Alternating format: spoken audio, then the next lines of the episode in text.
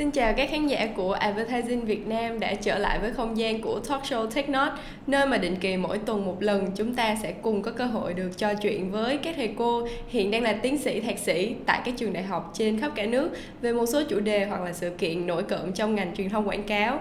Và ở tập talk show rất đặc biệt ngày hôm nay thì Nhã rất vui khi chúng ta có cơ hội gặp gỡ và trò chuyện cùng với nữ giảng viên đầu tiên. Xin giới thiệu cô Nguyễn Nữ Nguyệt Anh hiện đang công tác tại Đại học Khoa học Xã hội và Nhân văn. Dạ em xin chào cô ạ. À xin chào em. À, xin kính chào quý vị khán giả. À, tôi là Nguyễn Nữ Nguyệt Anh, hiện đang công tác tại trường Đại học Khoa học Xã hội và Nhân văn, Đại học Quốc gia Thành phố Hồ Chí Minh và tôi hiện đang là trưởng khoa à, của khoa xã hội học À, trong quá trình nghiên cứu thì tôi cũng tập trung rất nhiều về lĩnh vực à, giới, đặc biệt giới trong giáo dục à, và cụ thể hơn đó là trong giáo dục đại học. Bên cạnh đó thì tôi cũng có những nghiên cứu về giới trong lao động, à, di cư và việc làm. Ngoài ra tôi cũng có quan tâm đến giới trong mối liên hệ với văn hóa và truyền thông. Rất là vui hôm nay có cơ hội được tiếp xúc và giao lưu với quý vị khán giả.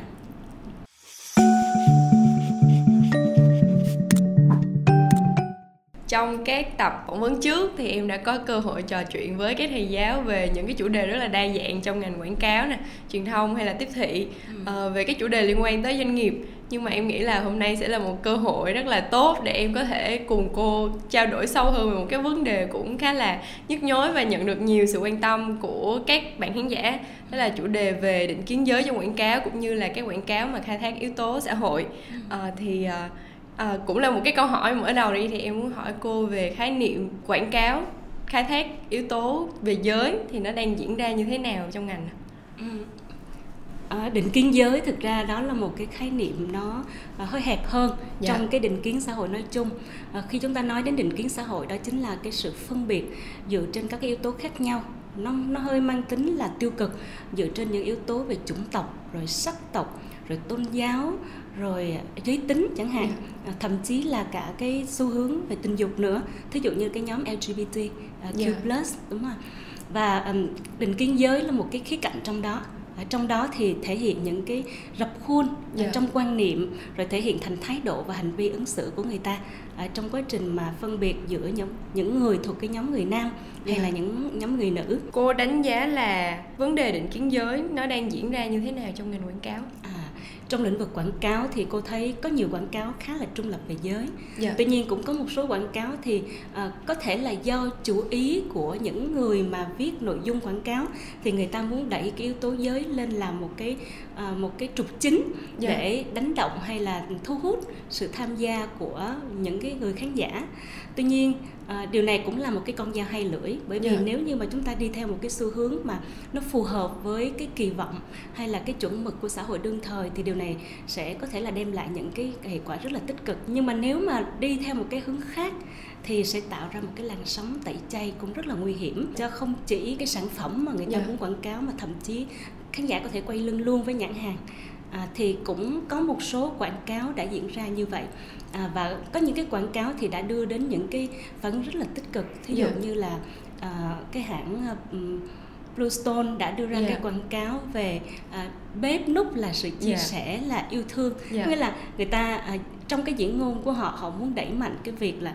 trước giờ thì theo quan niệm truyền thống là phải người phụ nữ mới là người là chủ của căn bếp yeah. tức là người mẹ người chị người bà yeah. chứ không phải là người cha người ông hay là người con trai và thậm chí là những người nam giới mà khi vào làm bếp ấy, thì cũng bị những cái người nữ trong gia đình xua ra ở đây không phải là việc của của đàn ông yeah. à, nhưng mà cái quảng cáo này thì đã đưa đến một cái thông điệp à, cho rằng là thực ra thì công việc nào cũng nếu mà chúng ta cùng chia sẻ với nhau thì sẽ đem đến cái sự gắn kết trong gia đình và tạo và thúc đẩy cái niềm yêu thương lẫn nhau giữa các yeah. Dạ. thành viên trong gia đình thì cái quảng cáo này theo cô được biết đã nhận được một cái sự phản hồi à, rất tích cực từ cộng đồng ngoài cái định kiến là về kiểu à, đàn ông xây nhà đàn bà xây tổ ấm thì còn những cái định kiến về giới nào phổ biến trong quảng cáo nữa không cô ví dụ như là về màu sắc sản phẩm hay là về bối cảnh quay À, về màu sắc sản phẩm thì đúng là còn có rất nhiều định kiến và thể hiện trên rất nhiều sản phẩm khác nhau. Yeah. Dạ. À, thí dụ như cô cũng có cô con gái mới 22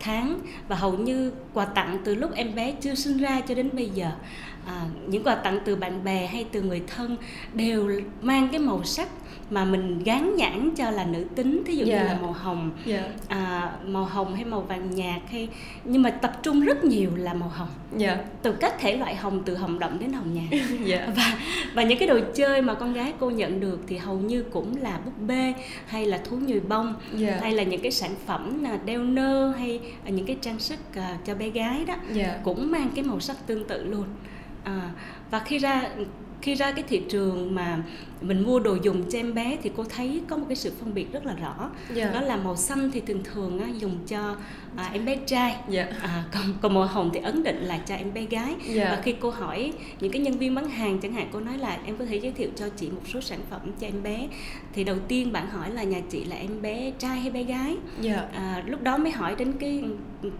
tuổi của em bé là lúc này là bao nhiêu và khi mà nói là em bé gái thì lập tức là đưa vào một cái dàn với cái màu sắc nó cũng thiên về à, mà theo cái chuẩn mực văn hóa mình cho rằng đó là dành cho nữ tính á. Yeah. Dạ. thì cô thì à, cô cô hay giáo dục lồng ghép và cô học từ cái cách giáo dục trung lập về giới yeah. Dạ. đặc biệt của các nước phương tây như thụy sĩ chẳng hạn thì người ta phát triển những cái chương trình giáo dục và người ta à, giáo dục con cái rất là rõ là à, màu xanh cũng có những cái vị trí rất là riêng à, những cái đóng góp và cũng rất là đẹp yeah. Dạ. và con gái hoàn toàn có thể sử dụng rồi hay màu hồng khi mà khoác lên người con trai hoặc là con trai sử dụng những cái vật dụng màu hồng nó cũng rất là tinh tế yeah. Dạ. ngoài ra còn có rất là nhiều cái thí dụ khác yeah. Dạ. liên quan mà mình thấy là cái thể hiện cái cách mà rập khuôn về giới thể hiện qua cái màu sắc hay là cái đồ vật dành cho các cái giới rất là khác biệt nhau ngay từ cái lúc mà cho em bé nhỏ rồi yeah. cho nên là định hình trong cái suy nghĩ của các em bé là cái này nó sẽ phải đi với cái giới tính này à, và nếu mà ngược lại thì dễ dễ có thể là bị à, bạn bè hay là thậm chí người thân hay người lớn nói ờ à, sao con trai mà lại cho như thế này? Con trai lại chơi những cái đồ như thế này. Dạ. và thậm chí người ta lại sợ là trai không ra trai gái không ra gái. Như cô cũng có đề cập là cái vấn đề mà nữ phải ở trong bếp nút xong rồi đàn ông thì không phải không phải làm việc bếp hay là trong cái khía cạnh là màu sắc sản phẩm thì đã có những cái rất là sơ khởi và nó phản ánh cái định kiến giới rồi ừ. vậy thì có cái điều gì lý giải cho cái việc là quảng cáo vẫn đang khai thác những cái yếu tố định kiến giới từ trước tới nay nó sẽ uh, nó sẽ rất tùy thứ nhất đó là tùy vào cái vào cái bối cảnh yeah. Dạ. xã hội của cái chính cái nơi mà cái sản phẩm quảng cáo đó được phát hành à, nếu mà cái cùng một cái sản phẩm về ví dụ như là quần áo cho trẻ đi nhưng mà ở phương tây ở một số nước thì khi người ta đã được giáo dục về cái trung lập về giới và tôn trọng cả hai giới yeah. Dạ. thì lúc đó có thể là cái cái nội dung của quảng cáo đó sẽ đi theo một cái chiều hướng khác cái thông yeah. Dạ. điệp họ truyền tải sẽ theo một cái hướng khác nhưng mà ví dụ như khi đưa vào cái quảng cái sản phẩm đó vào xã hội Á Đông thì có thể là chính những cái người mà quản lý à, cái công ty đó hay là về bộ phận quảng cáo thì người ta sẽ có những cái điều chỉnh mà người ta yeah. Dạ. cho rằng là phù hợp hơn với những cái chuẩn mực của cái xã hội hiện thời và xã hội mà cái sản phẩm đó sắp được à, à, tung ra trên thị trường chẳng hạn yeah.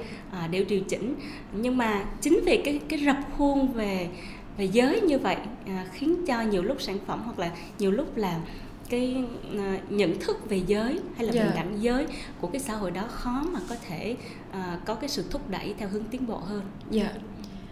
Uh, tuy nhiên thì em cũng nhận ra là có một cái xu hướng là thương hiệu họ bắt đầu chuyển mình để thay đổi trung lập em ví dụ như là trước đây Barbie thường nó định hình là một thương hiệu ờ, búp bê dành cho các ừ. bé gái ừ. tuy nhiên dạo gần đây thì Barbie cũng bắt đầu có những cái chiến dịch mà có em bé trai cho búp bê à. À, kiểu như vậy thì cô đánh giá là cái sự chuyển mình của thương hiệu trong cái thông điệp quảng cáo cũng như là cách khai thác yếu tố về giới trong quảng cáo thì đang phản ánh cái xu hướng gì của xã hội cô nghĩ cái cái cách mà đi theo hướng như vậy đang phản ánh một cái xu hướng rất là tất yếu của xã hội đây là yeah. Dạ. nhu cầu của xã hội yeah. Dạ. bởi vì rõ ràng là à, cái thế hệ Gen X và Gen Y có những cái suy nghĩ rất là khác biệt so với cái thế hệ Gen Z yeah. Dạ.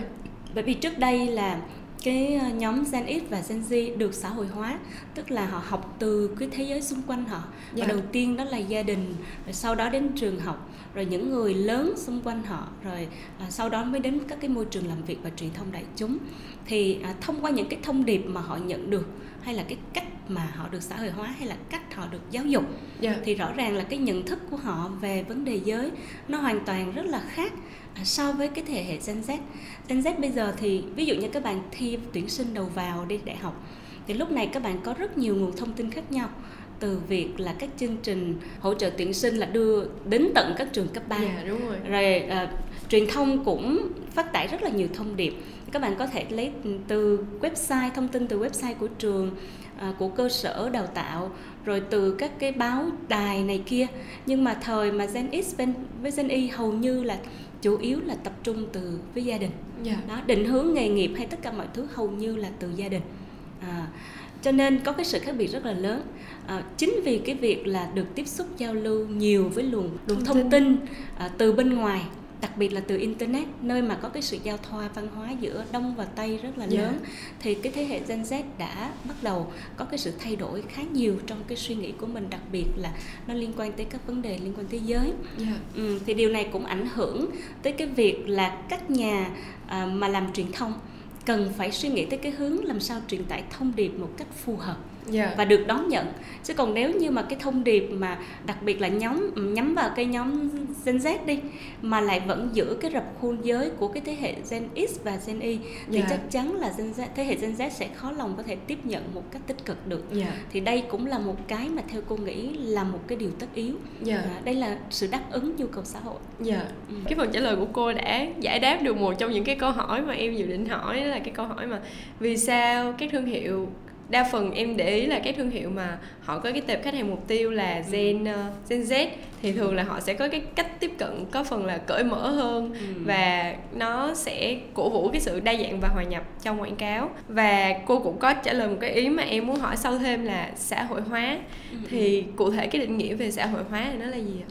Xã hội hóa à, định nghĩa chung á, thì cái khái niệm này chúng ta có thể tìm thấy đặc biệt là trong cái chuyên ngành xã hội học yeah. Dạ. thì xã hội hóa nó có nghĩa là cái quá trình mà một cái cá nhân nào đó học hỏi à, từ những người xung quanh để có thể à, có những cái giá trị sau này tự định hướng hình thành những cái giá trị à, rồi tuân theo những cái chuẩn mực và kỳ vọng của xã hội để có thể trở thành người công dân tốt yeah. Dạ. của cái cộng đồng đó chẳng hạn và những cái tác nhân chính của quá trình xã hội hóa thì đầu tiên vẫn là gia đình bởi vì đứa trẻ sinh ra thì à, là gia đình là cái nôi đầu tiên mà nuôi dưỡng đứa trẻ yeah. Dạ. rồi sau đó thì à, em bé bắt đầu đi đến trường học thì trường học cũng là một cái tác nhân rất quan trọng ảnh hưởng tới suy nghĩ của trẻ rồi sau đó thì trẻ lớn lên bắt đầu có những cái mối quan hệ khác như là bạn cùng lứa rồi những người cùng cùng sở làm chẳng hạn à, ngoài ra một cái kênh cực kỳ quan trọng theo cô đánh giá thậm chí bây giờ nó còn ảnh hưởng hơn cả gia đình luôn đó chính là kênh truyền thông yeah. Dạ. à, truyền thông là một trong những cái tác nhân mà trong xã hội hiện đại nó đóng vai trò rất quan trọng trong việc định hình suy nghĩ và hành vi của mỗi người ở phần trước thì mình đã phân tích về những cái tác động của xã hội đến với quảng cáo ví dụ như là khi mà xã hội thay đổi thì quảng cáo cũng sẽ thay đổi để thích ứng ừ. hay là sự lên ngôi của thế hệ Z thì nếu như ví sự tương quan giữa xã hội và quảng cáo là mối quan hệ hai chiều thì ở chiều ngược lại quảng cáo cũng có những cái tác động nhất định đến xã hội đúng không cô thì cô nhận định như thế nào về cái sự tác động của quảng cáo đến xã hội giống như cô chia sẻ truyền thông cũng là một trong những cái tác nhân xã hóa cực kỳ quan trọng yeah. Dạ. tới không chỉ có các cá nhân mà đến các nhóm người nữa thì rõ ràng là khi một cái nhãn hàng nào đó truyền tải một cái thông điệp nào đó thể hiện qua cái nội dung quảng cáo yeah. Dạ. thì nó cũng tác động rất lớn tới những cái khán giả của họ và những cái tác động này có thể theo hướng cả tích cực lẫn tiêu cực cô có đưa ra những cái thí dụ về tích cực như nãy giờ cô có chia sẻ với em yeah. Dạ. thì bây giờ cô đưa ra một cái uh, một cái tình huống hay là một cái thí dụ được xem như là một cái ảnh hưởng tiêu cực yeah. Dạ. thí dụ như là có một cái nhãn hàng về đồ lót thì họ cũng đẩy một cái thông điệp là uh, họ muốn người vợ cũng phải ăn mặc sexy giống như là Tuesday chẳng hạn yeah. Dạ. à, thì thì thì cái điều này thì cô cũng nghĩ rằng là bản thân những người tạo ra thông điệp không phải người ta không biết về cái việc là nếu như mà đề cập đến Tuesday thì những người khác người ta có thể là à, là phản ứng theo kiểu tiêu cực đâu yeah. có dạ. thể là người ta biết chứ không phải không nhưng mà bởi vì cái cái mục đích chính của người ta ban đầu trước là người ta muốn đạt được đó là làm sao để kéo cái lượt view càng nhiều càng tốt yeah. Dạ. đầu tiên là người ta muốn sản phẩm của họ được chú ý cái đã rồi còn những cái hệ quả như thế nào thì lúc đó họ sẽ tính sau yeah. nhưng dạ. mà rõ ràng là khi mà một cái gì đó nó hơi nó hơi khác biệt so với những cái chuẩn mực hoặc là trong trường hợp này là rất khác biệt và thậm chí nó đi trái ngược lại với những cái chuẩn mực của xã hội yeah. Dạ. thì à, chắc chắn là người xem sẽ có những cái suy nghĩ và ấn tượng và khi mà ấn tượng thì thậm chí họ còn truyền tay nhau để cùng xem như vậy thì cái chủ đích ban đầu của cái người tạo ra cái nội dung là chắc chắn họ sẽ đạt được đó là cái lượng view sẽ cao tuy nhiên thì uh, cô thấy có một phần um, những cái quảng cáo như vậy thì cái tính rủi ro nó rất là cao yeah. Dạ. bởi vì á thường thường khi cái gì đó mà nó nó hơi chệch với cái lịch chuẩn người ta gọi là lịch chuẩn yeah. Dạ. và so với những cái chuẩn mực xã hội nếu mà nó ít thì người ta có thể tha thứ yeah. Dạ. nhưng mà vấn đề Tuesday thì rõ ràng là trong luật pháp Việt Nam trong cái luật hôn nhân và gia đình người ta quy ước rất là rõ yeah. chế độ một vợ một chồng yeah.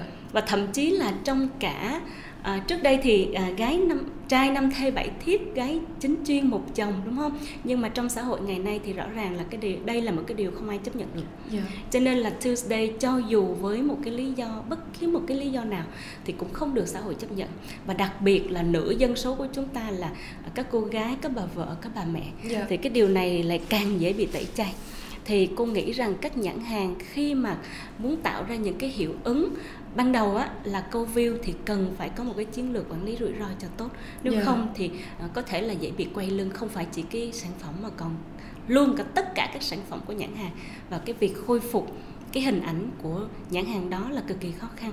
Dạ. Yeah. Ừ. Thì cái ý quản quản trị rủi ro cũng là cái ý em sắp và muốn hỏi cô về cái việc là khi mà khai thác một yếu tố có vẻ sẽ hơi nhạy cảm hoặc là mình sẽ hơi bị không rõ là đúng hay là sai như là giới hoặc là các vấn đề xã hội thì thương hiệu có cần có những cái lưu ý nào khi mà triển khai các chiến dịch truyền thông như vậy Ừ. Cô thấy trong cái quản trị rủi ro ấy, hoặc là một số người dùng cái từ quản lý rủi ro yeah.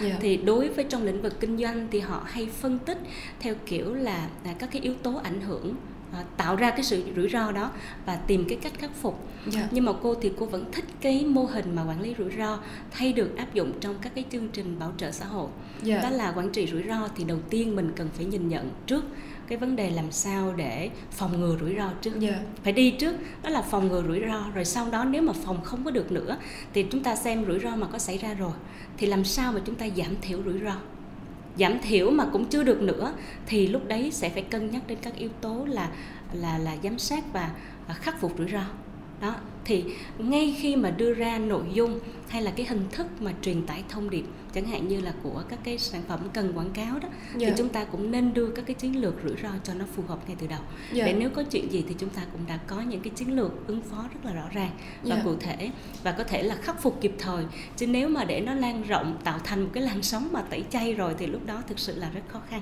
yeah. ừ dự đoán thì trong tương lai các thương hiệu họ sẽ bắt đầu truyền thông theo cái hướng như thế nào? Em thấy ở cái thời điểm hiện tại thì có rất là nhiều yếu tố tác động tới một thương hiệu. Không chỉ là vấn đề về giới mà là sự xuất hiện của các nhóm khách hàng mới hay là sự lên ngôi của nhóm lgbt chẳng hạn. Thì cô dự đoán là tiếp theo với cái tiến trình phát triển của xã hội thì các thông điệp truyền thông của các thương hiệu họ sẽ chuyển mình như thế nào? Cô nghĩ là các uh, sản phẩm uh, thì rõ ràng là khi mà đưa vào thị trường là chủ yếu là để đáp ứng nhu cầu của xã hội dạ. bởi vì nếu mà không đáp ứng nhu cầu xã hội thì sản phẩm đó sẽ không thể tồn tại được lâu dạ. đó thì cách truyền tải thông điệp cũng tương tự có nghĩa là xã hội đang đi theo hướng như thế nào yeah. Dạ. thì chúng ta cần phải uh, theo xu hướng như thế đó yeah. Dạ. tất nhiên là phải xu hướng theo số đông và phải tôn trọng về mặt luật pháp cũng như các cái chuẩn mực chung của xã hội đó chứ cũng không thể là ví dụ như chúng ta nhắm vào một cái nhóm nào đó là yeah. Dạ. chính mà chúng ta bỏ qua các nhóm khác yeah. bởi vì có thể là khi mà chúng ta uh, đẩy mạnh một cái nhóm nào đó thì có thể những cái nhóm khác một số nhóm nào đó nhất định chẳng hạn có thể cảm thấy bị tổn thương nếu mà cái thông điệp quảng cáo đó không có cân nhắc đến các cái yếu tố làm giảm thiểu hay là à, có thể gây những cái cái cái lo ngại rủi ro hay là dạ. tổn thương cho các cái nhóm xã hội khác. Yeah. Dạ. Cô thí dụ như là chiến dịch quảng cáo của uh, The Real Beauty của hãng Dove đúng không? Yeah. Họ cũng đã cố gắng thực ra theo bản thân cô nghĩ theo cái ý kiến cá nhân thì cô thấy là cái người mà đưa ra thông điệp họ cũng chủ ý theo hướng tích cực chứ không phải không? Yeah. Có nghĩa là tôn trọng phụ nữ thì không phải ai cũng là có dáng đẹp hết hoàn toàn đặc biệt là đối với những người đã từng trải qua sinh nở yeah. Dạ. ừ.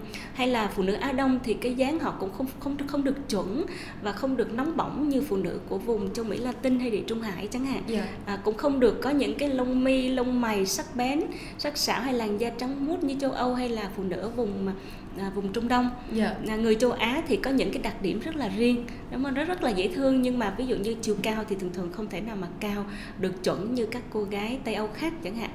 Thì cái cách mà họ viết uh, thông điệp cho cái quảng cáo này á thì cô thấy là họ họ cố gắng đẩy cái thông điệp là tôn trọng những cái vẻ đẹp thuộc về mình yeah. Dạ. thì cô thấy về mặt ý nghĩa về mặt nội dung ý nghĩa sâu xa thì nó cũng là hướng đến một cái gì đó nó rất là nhân văn yeah. Dạ. à, nhưng mà khi đưa ra thị trường thì có nhiều người đặc biệt là những người mà không theo được cái chuẩn về về cái dáng mà được kỳ vọng thì người ta cảm thấy có điều gì đó lại bị tổn thương yeah. Dạ. à, làm cho người ta lại nghĩ theo một cái hướng khác yeah. so với cái à, thông điệp truyền tải ban đầu yeah. thì đây cũng là một cái yếu tố mà những người viết nội dung quảng cáo cần phải cân nhắc yeah. Dạ. là nhạy cảm ừ. như em có quan sát thì người ta thường gom cái văn hóa Á Đông vào chung một cụm ví dụ như những cái nước mà thuộc về châu Á như là Hàn Quốc, Nhật Bản, Trung Quốc, Việt Nam thì nó sẽ có cái nền văn hóa tương tự nhau nhưng mà bản thân chúng ta là người dân Việt Nam thì chúng ta nhận ra là có những cái điểm khác biệt nhất định giữa người Việt Nam với người Trung Quốc cũng như người Việt Nam với người Hàn Quốc chẳng hạn như vậy thì cô đánh giá là sẽ có những điểm nào cần lưu ý và một cái yếu tố văn hóa nổi trội nào của người Việt Nam so với các quốc gia châu Á khác không? Thực ra khi mà cô nghiên cứu nhiều về lĩnh vực giới thậm chí là cô cũng có dự một số hội thảo để góp ý cho cái bộ mà chúng ta đo lường về chỉ số bình đẳng giới yeah. Dạ. ở Việt Nam thì tạm thời thì chúng ừ, cô thấy rằng là chỉ số về bình đẳng giới ở Việt Nam khá cao so với nhiều phụ nữ ở nhiều khu vực hay là nhiều quốc gia khác trên thế yeah. Dạ. giới và đặc biệt nếu mà chúng ta so sánh với thậm chí là xã hội Á Đông nói chung là xã hội mà thường người ta cho rằng là à, phụ nữ vẫn là chịu cái vị trí thấp thấp kém hơn so với nam giới trong xã hội chẳng hạn thì rõ ràng người phụ nữ Việt Nam à, đặc biệt trong những cái thập niên gần đây thì vị trí của họ tiếng nói của họ và thậm chí là cái à, khả năng tiếp cận các cái nguồn lực khác nhau của họ cũng à, khá là gần so với nam giới rồi trong cái tương quan so sánh với phụ nữ của các cái à, nước khác. Thí dụ như là cô thấy ở Hàn Quốc hay Nhật Bản thì cái số uh, đóng góp là nữ giới trong cái lực lượng lao động của quốc gia yeah. Dạ. nó cũng chưa có cao bằng so với à, tỷ lệ mà lao động nữ ở dạ. Việt Nam đâu và họ cũng vẫn còn duy trì cái họ xác định là họ học đại học thậm chí học cao hơn rồi sau đó là sẽ tìm được một cái vụ vị hôn phu nó phù hợp môn đăng hội đối rồi sau đó à, sau khi lập gia đình họ sẽ trở thành những cái bà mẹ yeah. Dạ. bà vợ à, là những người nội trợ trong gia đình yeah. Dạ. hỗ trợ cho chồng con chứ không phải là xây dựng sự nghiệp riêng của mình yeah. Dạ. à, và điều này thì còn khắc nghiệt hơn đối với những cái xã hội ví dụ như hồi giáo thì có một cái nghiên cứu họ thấy rằng là ở thổ nhĩ kỳ á, thì à, thổ nhĩ kỳ là cái nước giao giữa à, á âu yeah. là dạ. cái nước trung chuyển giữa châu âu và châu á yeah. thì nước này theo đạo hồi nhưng mà cũng khá mở rồi à, chứ không phải theo hồi giáo cực đoan tỷ lệ mà nữ trong lực lượng lao động chỉ chiếm 20%, trong yeah. khi đó nam giới chiếm tới hơn 47%. Yeah. À, là những người có công ăn việc làm. Đó mình cho thấy một cái tỷ lệ cũng rất là khá khập khiễng gấp đôi, yeah. hơn gấp đôi. Còn ở Việt Nam á, thì cô thấy à, trước giờ rõ ràng là phụ nữ đã có một cái sự đóng góp vào kinh tế của gia đình rất lớn ngay từ lúc chúng ta hồi xưa chúng ta đang còn là ở một cái xã hội nông nghiệp thì rõ ràng là đây là sự phân chia công việc hay là yeah. Dạ. đóng góp của người nam và người nữ trong việc tạo ra kinh tế của gia đình thôi chứ yeah. Dạ. không có nghĩa là phụ nữ là chỉ ở nhà và không tạo ra thu nhập ví dụ như trong một số công đoạn về việc là tạo ra các sản phẩm liên quan tới lúa gạo chẳng hạn yeah. Dạ. thì trong cái khâu mà đi cấy đàn ông thì đi cày nhưng mà phụ nữ thì lại là người đi cấy yeah. đó thì những cái công đoạn như vậy cho thấy là chúng ta cũng góp yeah. một à, vào trong cái lực lượng yeah. lao động và sản xuất và tạo yeah. ra của cải vật chất yeah. và còn trong những thập niên gần đây thì cái điều đó càng thấy rõ hơn nữa khi mà phụ nữ hầu như là muốn có sự nghiệp riêng của mình cũng có cái à, đóng góp kinh tế vào gia đình để tăng thêm cái tiếng nói à, từ trong gia đình lẫn ngoài xã hội ừ, và bây giờ đặc biệt là các thế hệ trẻ mà bây giờ bảo các bạn là thôi lấy chồng rồi xong ở nhà à, chăm chồng chăm con thì chắc chắn là các bạn cũng không chịu yeah. Dạ. bởi vì uh, ai cũng có một cái nhu cầu sau khi mà chúng ta đáp ứng được những cái nhu cầu cơ bản về sinh lý à, về ăn mặc ở về nhu cầu an toàn thì chúng ta còn có một cái nhu cầu cao hơn nữa yeah. Dạ. đó chính là nhu cầu khẳng định mình yeah. Dạ. à, thì đây là cái điều làm cho phụ nữ Việt Nam là cộng với những cái phong trào mà đẩy mạnh công tác bình đẳng giới ở Việt Nam thì thì tạo ra một cái làn sóng một cái phong trào rất là tốt à, làm cho người phụ nữ Việt Nam cảm thấy là họ cũng cần muốn cái có cái sự đóng góp của họ trong cho gia đình và xã hội nhân tiện khi mà nói về yếu tố văn hóa cũng như là Á Đông thì gần đây có một cái sự kiện mới nổi lên là khi mà thương hiệu Dior họ tung một cái quảng cáo về bản mắt thì trong cái bộ ảnh photoshoot họ chụp á thì cái người mẫu được chụp trong cái bộ ảnh đó là người mẫu mắt một mí à. À, thì ngay lập tức là cái chiến dịch quảng cáo đó nhận được rất là nhiều chỉ trích từ khán giả Trung Quốc ừ. thì trước đó thương hiệu Dior họ cũng bị dính chỉ à. trích về cái cái cái sự việc là người châu Á và mắt một mí ở thị trường Trung Quốc rồi thì theo góc nhìn của em đó không phải là một vấn đề gọi là quá lớn nhưng mà uh, cộng đồng Trung Quốc thì họ lại phản ánh rất là dữ dội thì cô đánh giá hay là có một cái suy ngẫm hay là một cái đánh giá gì đó về cái sự kiện này không ạ? Vì sao mà họ lại phản ánh dữ dội như vậy? À, cô nghĩ Dior là một nhãn hàng lớn yeah. Dạ. cho nên cái việc mà à, đưa ra các chiến lược quản lý rủi ro của họ đặt có chứ không phải không có yeah. Dạ. chắc chắn họ sẽ không có để cái mức rủi ro cao lắm đâu yeah. Dạ. cho nên có thể là bởi vì họ chưa chưa cảm nhận tức là họ cái người viết truyền người viết thông điệp truyền thông ấy à, chưa đặt mình vào trong cái bối cảnh văn hóa của người Trung Quốc cho nên ừ, họ nghĩ rằng với với cái à, lăng kính với suy nghĩ của người phương Tây thì họ nghĩ rằng là ở ừ, khi đưa cái sản phẩm đó vào thị trường Trung Quốc thì muốn thể hiện những cái đặc điểm rất là riêng yeah. Dạ. cái nét riêng mà theo họ chưa chắc cái nét đặc điểm đó là xấu yeah.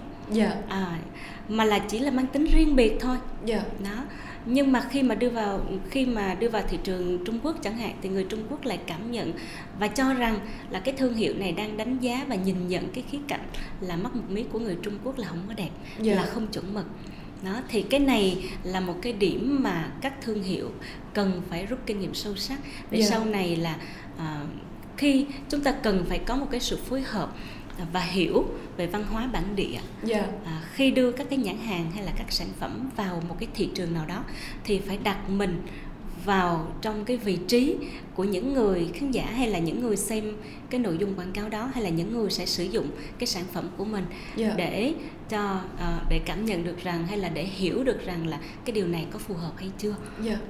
Trong phần trả lời lúc nãy của cô mình cũng có đề cập tới một cái yếu tố là thương hiệu họ quá tập trung vào một cái nhóm khách hàng nhất định ừ. thì theo một số nghiên cứu cũng như là những cái báo cáo mà em đọc được thì cũng có những cái xu hướng là họ quá tập trung vào một nhóm mà bỏ rơi một số cái nhóm khách hàng còn lại em ví dụ như là sẽ không có nhiều cái sự xuất hiện của đối tượng người khuyết tật hay là những cái nhóm khách hàng trên 65 tuổi nhiều trong quảng cáo. Theo đánh giá của cô thì cái việc mà thương hiệu họ tập trung quá mức vào một nhóm khách hàng và không có sự xuất hiện của những cái nhóm khách hàng còn lại trong quảng cáo có ảnh hưởng hay là làm tổn thương như thế nào đến các nhóm mà không được khai thác nhiều mà theo cô thì cô thấy điều này cũng là một cái việc cũng khá là bình thường yeah. Dạ. à, bởi vì rõ ràng là cái nguồn lực dành yeah. Dạ. cho quảng cáo chi phí rất là đắt đỏ và à, các công ty khi mà muốn tung ra thị trường những sản phẩm của họ thì họ cũng nhắm vào một cái nhóm khách hàng mục tiêu chính của họ yeah. Dạ. trước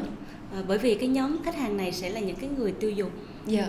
quan trọng của họ à, tuy nhiên khi mà họ tập trung cho một cái nhóm nào đó thì họ cũng cân nhắc để tránh làm tổn thương yeah. à, có thể đặc biệt có thể về mặt tinh thần yeah. cho các cái nhóm khác ừ.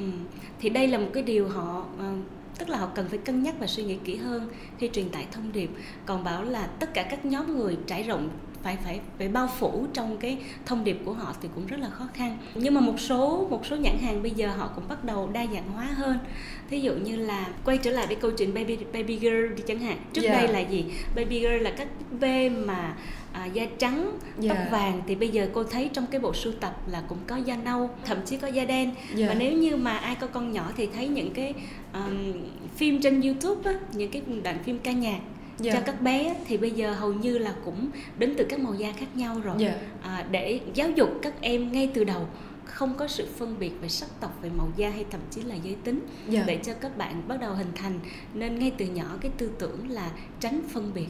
Dạ. đối xử à, và một số nhãn hàng thì cô thấy ví dụ như là nhãn hàng ờ, đồ lót yeah. Dạ. cũng đã một số nhãn hàng đồ lót cũng đã rất là mở và thoáng trong tư duy khi họ đã mời một số người mẫu mà trước giờ chúng ta định hình mẫu là phải uh, có số đo như thế này đẹp yeah. như thế nào uh, cả về chiều cao và về cân nặng đúng không thì bây giờ họ chọn người mẫu của họ là những người thừa cân luôn yeah. và vẫn thể hiện được cái uh, một cái nét đẹp nào đó rất là yeah. riêng um, hay là như là có hầu như là các quảng cáo không có không có đề cập luôn đến uh, những người khuyết tật. Dạ. Ừ, thì cô thấy có một cái um, có một cái quảng cáo của hình như là à, Chanel Number no. 4 đã tôn vinh về cái khả năng của người khuyết tật à, trong cái quảng cáo của họ. À. thì đây cũng là một cái điều mà à, bắt đầu các cái chiến dịch truyền thông họ cũng đã nhắm tới à, những cái đối tượng mà trước giờ dễ bị bỏ rơi. Gần đây bắt đầu cô thấy là xu hướng trong cái lĩnh vực quảng cáo cũng có cái sự chuyển biến rất là rõ ràng. Thì mình đang nói về sự chuyển biến trong ngành quảng cáo thì em cũng nhận ra là có một cái xu hướng khi mà thương hiệu họ triển khai các chiến dịch đề cập tới các vấn đề xã hội hoặc là raise lên một cái nhận thức hoặc một cái thực trạng nào đó trong xã hội, thì các agency là đơn vị thực hiện quảng cáo, họ có xu hướng kết hợp với các tổ chức phi chính phủ hay là các tổ chức xã hội để thực hiện chiến dịch quảng cáo. Thì cô đánh giá là cái xu hướng này nó mở ra cơ hội gì cho các agency trong việc thực hiện các chiến dịch quảng cáo để tiếp cận cái khía cạnh là xã hội hay là giới tính trong quảng cáo một cách đúng đắn hơn? Ờ, trước giờ cô thấy thực ra là các agency đang bỏ qua một cái nguồn lực cực kỳ là hữu ích yeah. Dạ. và hỗ trợ họ rất nhiều trong cái việc cung cấp thông tin à, về nhóm khách hàng mục tiêu những cái đặc điểm của khách hàng mục tiêu hay là một cái điều cực kỳ quan trọng nữa đó là văn hóa bản địa thì hầu như các công ty là họ họ hoạt động riêng biệt yeah. họ dạ. ít có cái sự liên kết và kết nối với các tổ chức xã hội ở cái địa phương mà họ muốn bán ra cái sản phẩm đó lắm yeah. Dạ. thì đây là một cái sự lãng phí khá lớn á yeah. Dạ. à, cô nghĩ là các agency nên tận dụng cái nguồn lực này bởi vì rõ ràng là các cái um, tổ chức xã hội này họ hiểu biết rất nhiều về văn hóa địa phương yeah. rồi họ cũng biết được khá lớn về ví dụ như là tổ chức đoàn thanh niên đi họ biết rất là rõ về các đặc điểm của thanh niên thành phố Hồ Chí Minh chẳng hạn yeah. họ có thể là đơn vị tư vấn cho cái việc uh, lên ý tưởng về cái cái, cái nội dung mà yeah. Dạ. cái nhãn đó nhãn hàng đó cần phải truyền tải và có một cái khái niệm gần đây thì à, được đặc biệt là các nước châu Âu họ áp dụng và đưa vào cái chiến lược phát triển của họ à, bắt đầu từ năm 2020 thì đưa chính thức vào cái chương trình phát triển của họ luôn đó là khái niệm về sáng tạo xã hội yeah. Dạ. thì trước giờ chúng ta đang nghe đến nói đến là đổi mới về mặt công nghệ yeah. Dạ. đổi mới về kinh tế thì mới tạo ra những cái đổi mới hay là những cái giá trị à, xã hội tuy nhiên một cái khái niệm rất là quan trọng khác đó là social innovation tức là sáng tạo về mặt xã hội yeah. Dạ. ở đây có sự kết hợp giữa các bên liên quan à, bao gồm cả các nhà nghiên cứu cả các chuyên gia rồi cả các công ty cả các doanh nghiệp xã hội rồi cả các cái à, NGO hay là NPO là yeah. Dạ. các cái tổ chức mà phi lợi nhuận yeah. rồi cả chính quyền địa phương cả người dân cùng tham gia vào để tạo ra những cái gì đó mà thay đổi của xã hội theo hướng tích cực và cái điều này rất là bền vững còn nếu như mà chúng ta tách lập ra ví dụ như đổi mới mà kinh tế không mà chúng ta quên các cái yếu tố về trách nhiệm xã hội hay là bền vững thì à, có thể là à, người ta vẫn tạo ra các cái lợi nhuận nhưng mà những cái lợi nhuận nó không mang tính bền vững cái khía cạnh sáng tạo xã hội em thấy khá là hay và em muốn tìm hiểu sâu hơn cô thì mình có một cái ví dụ hay là thực tiễn áp dụng nào ở các nước châu Âu mà bây giờ cái mô hình này cũng bắt đầu được Việt Nam học hỏi rồi yeah. Dạ. ở châu Âu thì người ta đã phát triển đặc biệt là uh, các cái chương trình các cái dự án phát triển lớn á, thì họ đều đưa các bên liên quan à, tham gia vào trong việc tư vấn các cái khía cạnh khác nhau yeah. Dạ. tại vì ví dụ như cô nói là bạn nữ mà đi vào phòng vệ sinh thì thường thường là sau khi rửa tay thì hay sử dụng cái sản phẩm là hông khô tay của Dyson. Dyson yeah. cũng chính là là người đã sáng chế ra cái cái máy hông tay đó. Yeah. Nhưng mà rõ ràng hay là uh, Steven Jobs là người um, CEO của hãng Apple. Apple. Ông đã ông đã có những cái cải cách và những cái đổi mới rất là sáng tạo đưa cái nhãn hàng này lên vương tầm thế giới yeah. Dạ. đúng không rồi gần như là ờ, tất cả trên mọi người trên thế giới mà sở hữu một cái món hàng nào đó của Apple đều cảm thấy rất là hãnh diện thì đây là những người mà sáng tạo về mặt mà về mặt uh, kỹ thuật yeah. Dạ. mặt khoa học kỹ thuật hay là à, tạo ra những cái um, gọi là lợi nhuận cho công ty của họ còn những người thí dụ như cô nói về cái việc là gì ông Mohammed thì ông này là ông là hỗ trợ cho những người phụ nữ Pakistan vay vốn mà có thể tiếp cận được cái nguồn tài chính vi mô tức là nguồn quỹ nhỏ thôi yeah. Dạ. nhưng để họ có thể tự đứng được rồi tự tạo ra các sản phẩm của mình tự xây dựng cái mô hình phát triển kinh doanh cho mình thì cái điều này làm cho nền kinh tế của gia đình họ rồi sau đó nói lớn hơn là kinh tế của nước của họ sẽ phát triển và nó sẽ rất là lâu dài bởi vì lúc yeah. Dạ. này những người đó được trao quyền và tăng cường cái năng lực của họ yeah. Dạ. thì đây là cái việc ừ, à, một cái thí dụ về sáng tạo xã hội yeah. Dạ. à, thì wow. điều này cung Hay cấp những cái nguồn lực và những cái giá trị cho xã hội thay đổi xã hội rất là bền vững theo cái yeah. hướng rất lâu dài yeah.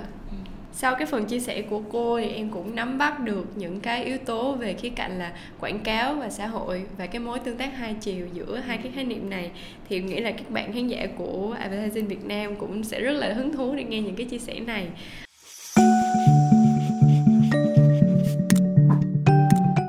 mình sẽ move on tới cái phần là special section ừ. đây là một cái phần mà em luôn hỏi các thầy cô diễn viên để mà các thầy cô đưa đến cho các bạn những cái tips hay là những cái bài học để sau này có thể hành nghề hay là làm trong cái lĩnh vực marketing một cách tốt và bền vững hơn ừ. thì câu đầu tiên mà em muốn hỏi cô là à, đối với cô thì cô đánh giá là đâu là những cái kỹ năng cần thiết ở dưới cái góc nhìn của cô đó nha trước đây thì các thầy cô đã giải đáp dưới cái góc nhìn là tiếp thị hay là quảng cáo rồi thì em ừ. sẽ muốn nghe là với cô đâu là những cái kỹ năng cần thiết của một marketer và làm thế nào để trao dồi những cái kỹ năng đó thực ra thì cũng bắt nguồn từ câu chuyện cá nhân nó cũng ảnh hưởng một chút xíu đó là. Dạ. năm cuối đại học thì cô có làm cho à, phòng marketing của hãng The Bond Cosmetics yeah. Dạ. cô làm được khoảng vài tuần thôi bởi vì sau đó cô phải đi thực địa và viết uh, khóa luận tốt nghiệp yeah. Dạ. cho nên cũng không không có cơ hội để uh, quay lại làm việc lâu có một cái điều cô hơi uh, ngạc nhiên lúc mà cô vào làm đó là hầu như người ta tuyển dụng sinh viên từ khối ngành kinh tế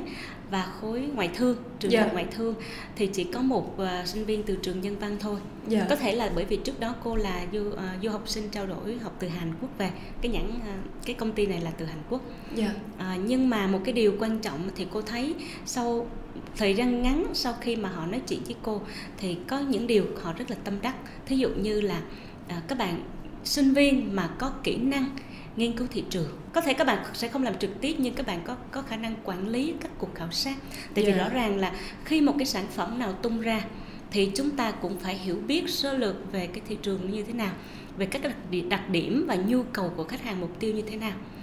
Và thứ hai chúng ta cũng cần phải biết về nắm bắt về tâm lý cũng như là đoán trước dự đoán có khả năng dự đoán về hành vi của khách hàng. Yeah. là như thế nào.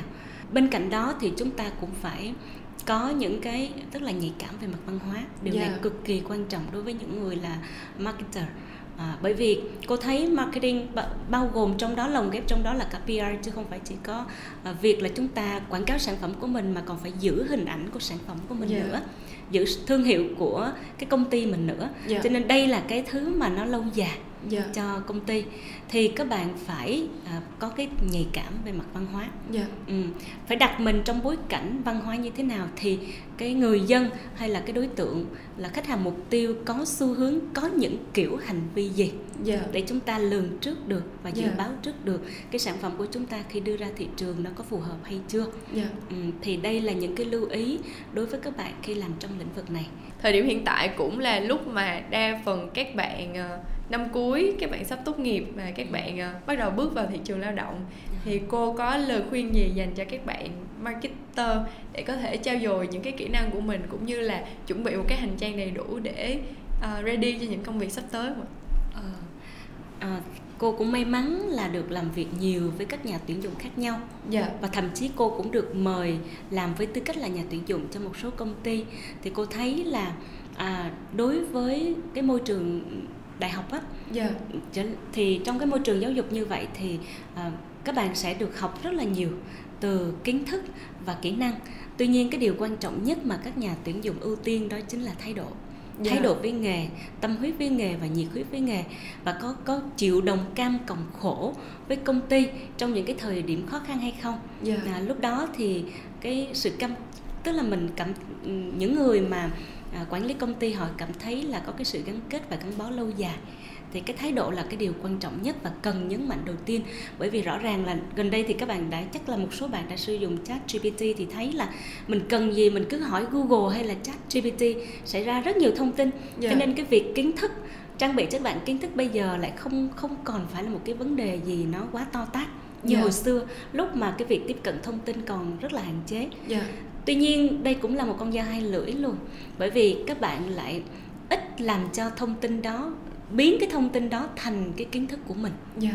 và các bạn hơi lệ thuộc nhiều vào các nguồn thông tin từ internet yeah. ví dụ như các thầy cô giáo hỏi gì là lập tức các bạn mở điện thoại ra tra google xem yeah. là câu trả lời nên là như thế nào yeah. thay vì là các bạn đã được định hình trong trong trong bộ não của mình là nên trả lời như thế nào yeah.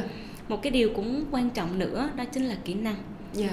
thì cô thấy bên lĩnh vực marketing nó không chỉ là khoa học mà nó còn là nghệ thuật yeah. khoa học thì có thể là à, trong trường có thể dạy các bạn được nhưng mà nghệ thuật thì cái này phải là cái chất riêng của các bạn mỗi cá nhân phải tự cảm nhận và tự trau dồi cho cái cái tính nghệ thuật mình được phát huy yeah. Dạ. à, thì cái phần nghệ thuật này trong đó có một cái yếu tố cực kỳ cũng rất là quan trọng đó chính là cái cái sense của các bạn về cái um, cảm nhận của các bạn về những cái khác biệt rồi cái việc tôn trọng về cái sự những cái khác biệt đó bao gồm cả khác biệt giới hay là uh, chủng tộc hay là yeah. Dạ. sắc tộc hay màu da yeah. Dạ. à, và các bạn phải có cái sự linh hoạt để có thể là làm việc trong cái môi trường đa văn hóa yeah. Dạ. đa văn hóa không phải chỉ có là người việt với người nước ngoài mà có thể là đa văn hóa ngay chính ở những người việt với nhau tại yeah. vì đến từ các cái vùng đất khác nhau sẽ mang theo những cái trải nghiệm và những cái à, thẩm thấu văn hóa khác nhau yeah. cho nên đây là những cái điều mà cô thấy các bạn cần phải chuẩn bị cho mình để có thể mình làm tốt công việc của mình và có một cái chỗ đứng tốt à, cho cái nghề nghiệp của mình em rất cảm ơn cô Nguyệt Anh vì hôm nay đã xuất hiện trong không gian phỏng vấn của talk show cũng như là đưa ra những chia sẻ rất là có giá trị với bản thân em cùng với các bạn khán giả của Advertising Việt Nam thì uh, em xin chúc cô là sẽ tiếp tục tâm huyết với công việc giảng dạy và thành công với những dự định trong tương lai. À, cô cảm ơn tú nhã rất nhiều yeah. Dạ. bởi vì hôm nay tú nhã đã giúp cô à, có một cái tạo ra một cái cuộc trò chuyện à, với các bạn sinh viên sắp tới sẽ ra trường yeah. Dạ. à, và thông qua đây thì cô cũng à, hy vọng rằng là những chia sẻ của cô với các bạn sẽ là những cái gì đó hữu ích một phần nào cho cái việc các bạn sẽ phát triển sự nghiệp của mình trong tương lai xin chào các bạn